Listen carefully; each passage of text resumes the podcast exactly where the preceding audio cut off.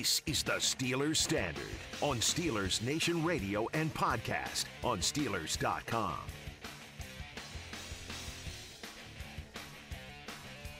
I want to open up the festivities today by talking some Big Ben Roethlisberger. I'm surprised you're using the word festivities. What is there to be festive about? What are you talking Other than about? The holiday season. The season. Every time we the do the 2021 NFL season, Excuse however, me. is not festive at all. Excuse me. Every time we do this show, I'm excited like it's Christmas morning. Why are you so down in the dumps? it's almost like every episode we have is like another unboxing of another present. You're like Scrooge McStandard right now. Uh, you just are the Scrooge to the Steelers standard party that I'm trying to bring. I- feel festive today. I'm feeling fun. I want to talk some football. I want to talk Wait, some are we- positives. It's December. Oh, Tom, we are less than 10 days away from Christmas Eve. Listen, I want to talk some positives. I want to talk some Ben Roethlisberger right now, and I want to talk some improving of the offense. So there's a little roadmap for you on this journey through the Steelers standard episode we're about to go on. But Ben Roethlisberger's having one of the most bizarre years, I think, not just of his career, but of any real quarterback's career. The guy takes like three quarters off. Where he's just uh, average. Hey, this pass could have been intercepted. Hey, this was kind of a bad pass. But then in the fourth quarter or in a random third quarter, the absolute world is lit on fire by Ben Roethlisberger this year. He's so schizophrenic. It's almost like the team has taken on the identity of that quarterback, and it's it's really flabbergasting, million dollar word, for me to see that and try to figure out what the heck's going on. Can you really call Ben's play through those, whether it's the first half or the first three quarters, average? I would call it pedestrian, just, just enough. I mean, average assumes that you're doing something positive along with something negative, and he's not doing either. He's not doing anything positive, really, but he's not doing anything negative either. There's no real turnovers. Those I haven't plagued him this year. average year. is the right word though. Like for me, Unassuming. Average, average is like a Ryan Tannehill, or or just that middle of the pack guy where you're not comfortable putting him in the upper echelon, but you don't want to put him. You don't want to relegate him to the lower tier of quarterbacks either. A, a good example of that was Andy Dalton for the first six or seven years of his career. And at least Andy Dalton was able to perform for more than one quarter or one half or a quarter and a half or whatever you want to call it. But Ben is just, it's just in the snap of a finger, Tom. It's lights off to lights on. It is a complete 180 of a performance, completely 180 of a look of a quarterback. As you said, it's just something that we really don't see, no matter the age, no matter the team, no matter the scheme. It's just something you you are not familiar with. To, to see someone turn it on that fast after being turned off for so long. It's wild because of his age, honestly. Like uh, Ben would do this sometimes in his prime. Obviously, there were more games where it was closer to a full 60 minutes of great performances. Uh, he was known for, you know, kind of being a slow starter and then coming on strong. And I mean, he's one of the guys who could use the moniker Mr. Fourth Quarter comeback in this league's history. He is in the top five as And far as those season, is concerned. Yeah, he's had what five this season so far, and could have had two more had he pulled it out in L.A. and pulled it out last week in Minnesota. So yeah, this has kind of happened for him in the past, but again, it's been more of a well-rounded performance when he was in his prime. Now, at age 39 years old, for him to be able to tap into this kind of fountain of youth for just a 15-minute span during each game that he's played in, and the fact that you've seen it become kind of like a track record lately. I mean, even in the Ravens game, I wouldn't characterize him as lighting the world on fire when they came back to take the lead and score those two touchdowns to Diontae Johnson in that game. But it was still just kind of, you know, spinning in the mud, just trying to get some traction on offense for the majority of that game until Ben You woke did. up, Yeah, hit those two touchdown passes, got the team the lead. It's it's just become kind of the MO for him, and therefore it's kind of become the MO for the team to start slow and then come on strong once their quarterback does. and I was gonna say Tom, but before I even spoke, I talked myself out of the point I was gonna make was Wow. the fact that At the end of the Couldn't first imagine the half- debate in your head that just happened. after the at the end of the first half of the Ravens game, I was going to say, well, he almost had that touchdown pass to Diontae Johnson. yeah. Except that came on the last drive of the first half. You saw no movement down the field until that play, and kind of like how you said, the team kind of follows suit with Ben, where they just wait to turn it on, whether it's the pieces on offense around him or the defense decides to wake up and say, "Oh, we allowed 170 yards on the ground in the first half." Well, we're only going to allow 200 yards in the day, so we'll only allow 30 yards in the second. It, it makes no sense how the whole team kind of follows Ben in that track. But yeah, I mean, as I said, I talked myself out of it because that Diontae jo- Johnson drop touchdown pass came in the last drive of that game. And again, another slow start that had to be delayed even more so until the second half instead of being what I don't even know what the score would have been at that point, but at least you would have had seven points on the board going into halftime. Now, Ben Roethlisberger, with his, I guess you can characterize them as slow starts and one quarters of phenomenal action.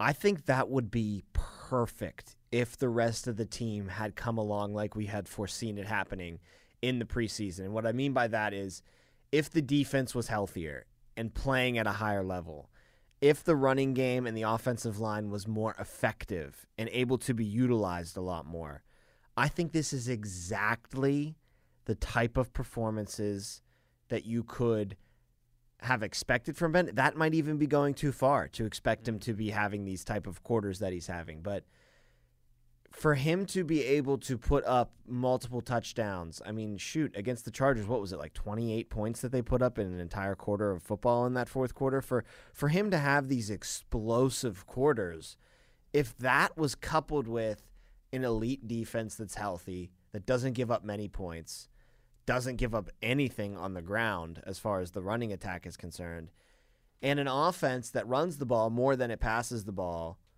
and has that ball control, time of mm-hmm. possession mentality where they hold on to the ball for a lot more than the opposing teams. They run more plays than the opposing teams that they have.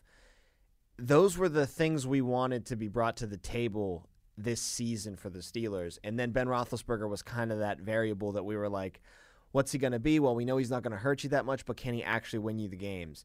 Well, fast forward now, here we are in week 14, week mm-hmm. 15, whatever it is. I'm losing track. And it's kind of the opposite. Ben Roethlisberger has given you performances in 15 minute windows to win football games. Your defense, especially your rushing defense, has let you down. And your offensive line and your offensive rushing attack has been inconsistent at best, and you don't utilize it enough. The Steelers pass the ball 63% of the time. Only the Buccaneers, Jets, and Raiders throw the ball more. The MO on the offense is to pass first. We thought it was going to change this year. The credo from on high from Art Rooney II said it was going to change this year. It has not changed this year. Not Doesn't enough. 63 sound low to you? It feels like it's a lot more. Excuse me. Six. We we would always say, Tom, in a given game, if you're doing, given the history of this offense in recent years, we were always saying if you can get it down to 60% pass, 40% run in a given game, we'd be happy with that. Yeah. Because it felt like it was at times last year like 90 10. That's what it felt like. I could agree with that. Yeah. And I think even more so now that you have Najee Harris, you have this elite running back available to you. 60 40 or 63 to 37 feels just as bad as 80 20 or 75 25, whatever it was last year. Because at least last year, you knew you had to pass first because the running backs you had available to you. James Conner was injured throughout the season, so you were lining up Benny Snell and Tony Mack, Jaylen Samuels. You were okay to go to the pass because you had no confidence in those guys to run the ball effectively. With Najee Harris now in the backfield, even though those numbers have gone down, it still feels just as wrong or of a malpractice because of the guy you have available to you. No question about it. And you said, you know, we thought or felt last year, oh my God, it's like 80 20, 90 10 out here, how much they're passing. We did, kill for 60 40. Well, we're seeing 60 40 now. And it still kills you to it see it. still kills you to see it, and and it feels as significant as that 80-20. And we said so many times in our off-season shows, training camp shows, leading into this season, we want to see a 60-40 split, but we want it to be the other way. We want the running attack to be the 60-40 split, not the passing attack. It needs to be 40% passing the ball, 60% running the ball. I just don't think the offensive line allows them that luxury. I, I got to be honest with you. Like, I think that there are times when they need to be running the ball and they aren't. And I think that does fall on Matt Canada, especially on the goal line. You got to give the ball to Najee Harris. You got to at least give it the old college try, if you will, with your offensive lineman. But I do understand having some hesitancy to just pound the rock, pound the rock, pound the rock, especially against some of the teams that you've gone up against lately. You know, a lot of these teams that the Steelers have coming up down the stretch, really good against the run as far as their defense is concerned. The Titans on Sunday is the second best rush defense in the NFL. Jacob, they gave up eight total yards on eight carries to the Jaguars last week. I mean, it's the Jaguars, but that's still very impressive. Sure. Then you got the Browns and the Ravens. We know the Browns are a good run defense, and we know the Ravens can stop the run. We just saw that happen a couple weeks ago.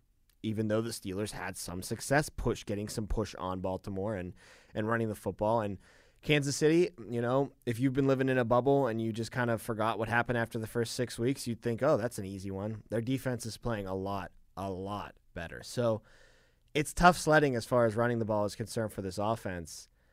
We're sitting here in this stretch run. You got four games to go. You probably got to win three of them.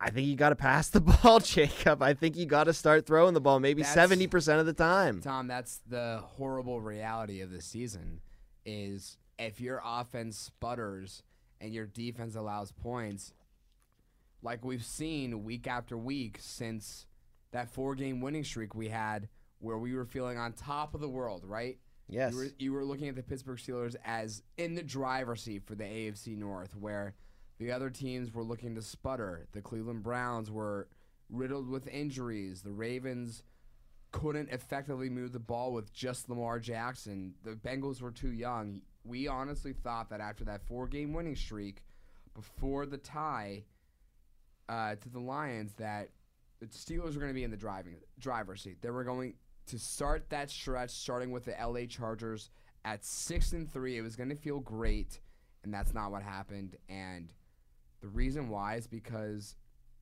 even against the Detroit Lions, Tom, they were playing tied or they were playing down we saw how down they were against uh, LA to start that game before they came back. We obviously saw what happened with Cincinnati. That's just the reality here, Tom. For some reason, this team cannot start fast out the gates.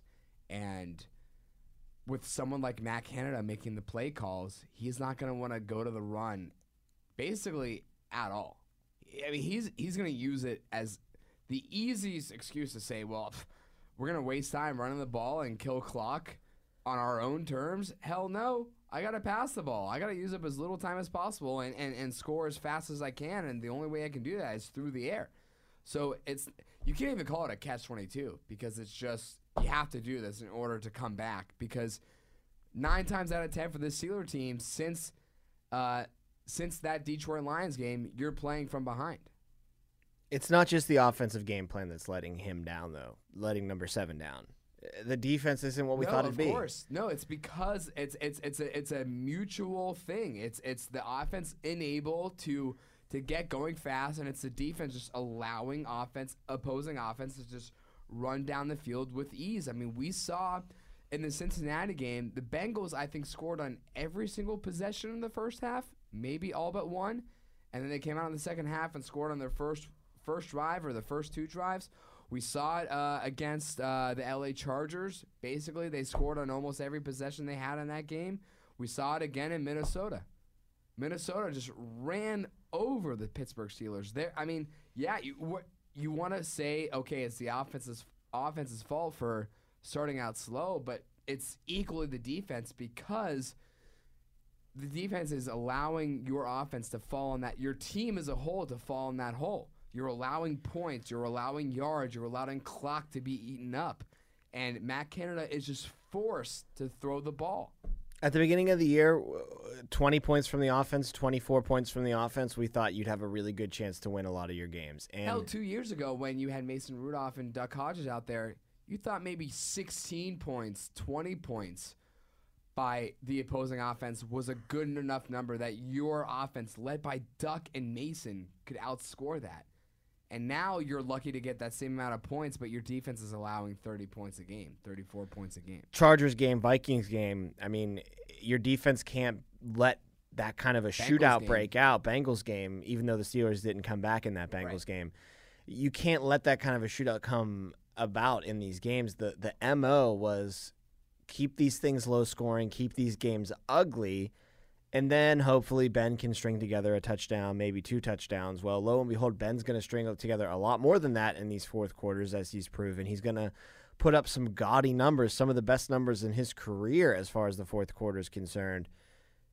But your game is already kind of out of hand at that point, and the comebacks are more frantic, and you put up these historic fourth quarter p- outputs of point totals like you did against the Chargers, and you look up when it's all said and done, and oh, we're only up by three, and there's a lot of time left on the clock for for LA, or oh, we storm back and we're scoring touchdown after touchdown against Minnesota, got a chance to score a touchdown at the end and get the two point conversion to tie this thing and go to overtime, but I mean you're down by 29 to nothing at one point, and then when you finally get back into one score game there with them at 29 points, you let them score again and get them up to 36 points. So it's just like everything that the defense needed to do this year, they're failing at, except for creating pressure and sacking the quarterback. That's the one thing they've been still really good at. They're bad against the run. And yet they don't did- turn the ball over, no, they, they and they're rarely do. extremely injured. And even so, Tom, with TJ Watt out, they're really not that good at creating pressure. Well, the We good news saw- is he's going to give it a go this week against Tennessee to start the game. It's a good news, bad news because good news at least he'll be there. The bad news is we've seen the difference between a full, fully healthy, 100% ready to Oh, go yeah. TJ Watt and less than that.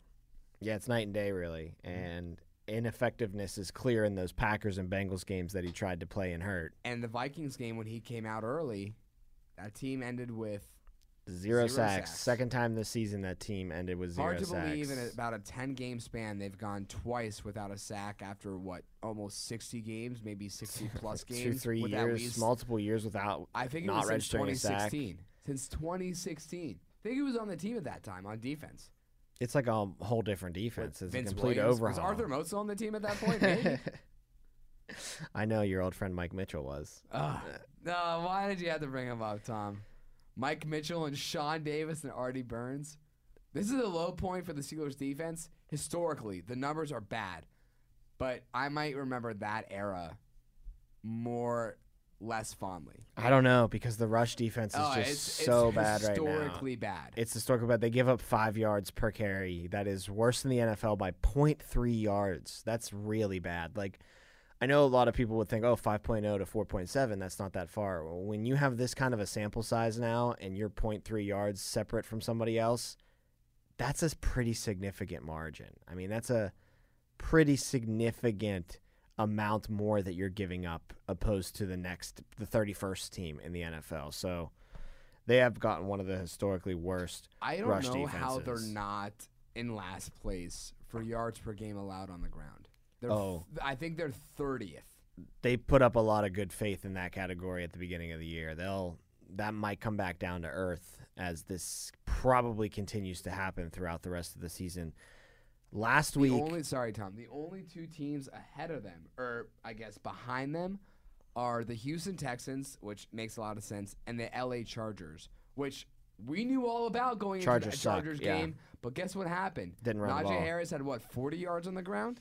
Nope, the Chargers really balled out on defense in that game, or the Steelers just made it really easy on them. Last week was the second time in the previous three weeks that a single player rushed for 100 plus yards against Mike Tomlin, Joe Mixon, Bengals, Dalvin Cook, Vikings. First time in Mike Tomlin's career that that's ever happened. In the span of three weeks, have two single persons rush for 100 yards in separate games. In his career. I mean, that's a great like that's that cut both cuts both ways. One way, wow, another thing to put a feather in Tomlin's cap for. He's had a run of great rush defenses in his career, but we're in the reality of 2021 right now, and this is his worst one by far ever. It's got to get better, but it's not going to get better. So what do you do? You need to start faster on offense. Try to make the team that you're playing not be able to run the ball. That's a little dirty secret for you. If you get the lead, they won't run the ball as much. You got to start faster. You can't let these teams uh. get out in front of you. And I think to kind of put a bow on this thing, I want more no huddle. I want Ben to have the keys. Mm. Start the game with no huddle. Dale Lolley, our colleague here on mm-hmm. SNR and doing the Drive podcast, get a listen to the Drive wherever you find your podcast, Steelers.com. Great stuff there from him and Matt Williamson. He was on Mark Madden yesterday and he was like, if you're gonna go three and out, might as well go three and out doing the things we've seen work. And if it happens to be just 30 seconds run off the clock because we're going no huddle to run the three and out, so what? Nothing else That's is working than, for you. What, 12 seconds, three straight passes? Nothing else is working for you. So go a little no huddle, get the tempo going. You know, start with a run. So you know for a fact that first play is going to be up tempo afterwards. You're not going to have to worry about an incomplete pass kind of killing it right away. Start with a run with Najee. Say it gets three yards, four yards, whatever. Boom, right back to the line. And I say quick pass out to Diontae right after that. Have a really good script, but have it be no huddle up tempo. How many times have we heard Ben say, I like running the no huddle. It kind of keeps the defense on their toes. It kind of makes the defense a little more basic, and that makes it easier for us as an inexperienced offense led by an extremely experienced quarterback to kind of find weaknesses and kind of find the cracks in their foundation because they don't have time to really sub, set up different packages. They got to go kind of with their, you know, vanilla basic meat and potatoes defense. And 39 year old first ballot Hall of Famer, he's going to love seeing basic meat and potatoes defenses all day long. All day long, Tom. That's It's very obvious, right? It's very obvious here. the writing is on the wall. but they won't do it, right? Oh. I don't think they will either. I think they save this no huddle until the end of the game, until the end of the half, when you know It- you're prototypically supposed to run it. What's even more frustrating too is the fact that we sit here on our show and maybe Ben Roethlisberger listens. Maybe he's our biggest fan. maybe Maybe, he's he the guy who's leaving us five star reviews mm, everywhere. I don't know. I don't know if that's true. But what I do know is that week after week, in his post game press conference and in Mike Tomlin's weekly press conference on Tuesday afternoons, they are both asked, why why step away from the no huddle? Why? We Why? see it. We see when you guys go to it, it works. Why not use it more often and why not use it earlier in the game? Well, it's just how the game unfolds. It's just the circumstances. We have a game plan going into the week, and we don't really include that in our initial plan. We only use it as a need to, on a need to use basis. Guys, you need to use it. We see the difference between the no huddle and the non no huddle, and it works better. Yeah, and I wonder if part of this is is an ego kind of play, and you know Ben Roethlisberger's better at orchestrating and executing an offense than Matt Canada has been this year. The no huddle kind of lays that out. Of course, Canada helped put in the packages that they use and the plays that they use during their no huddles, and of course he's in Ben's ear still during the no huddle and, and helping communicate. But it's basically all Ben. It's basically on number seven to decide what he wants to do from snap to snap as he tries to quickly move the ball down the field.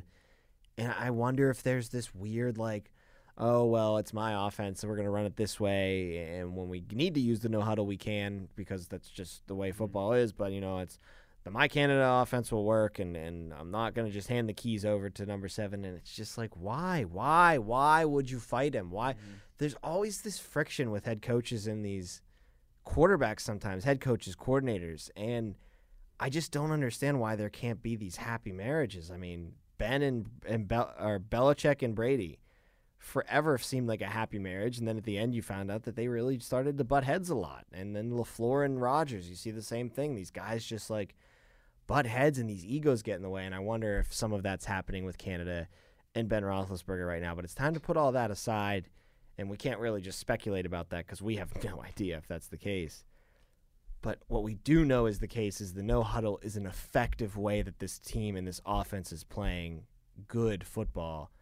And uh, again, you need these next three out of four games. It, it's time to get a little desperate. It's time to do a little thing, uh, some things that kind of maybe pull you out of your comfort zone because your comfort zone is six, six, and one, and your comfort zone is not scoring any points until the second half. And your comfort zone is being down by multiple touchdowns and having to light your hair on fire just to come back in the game.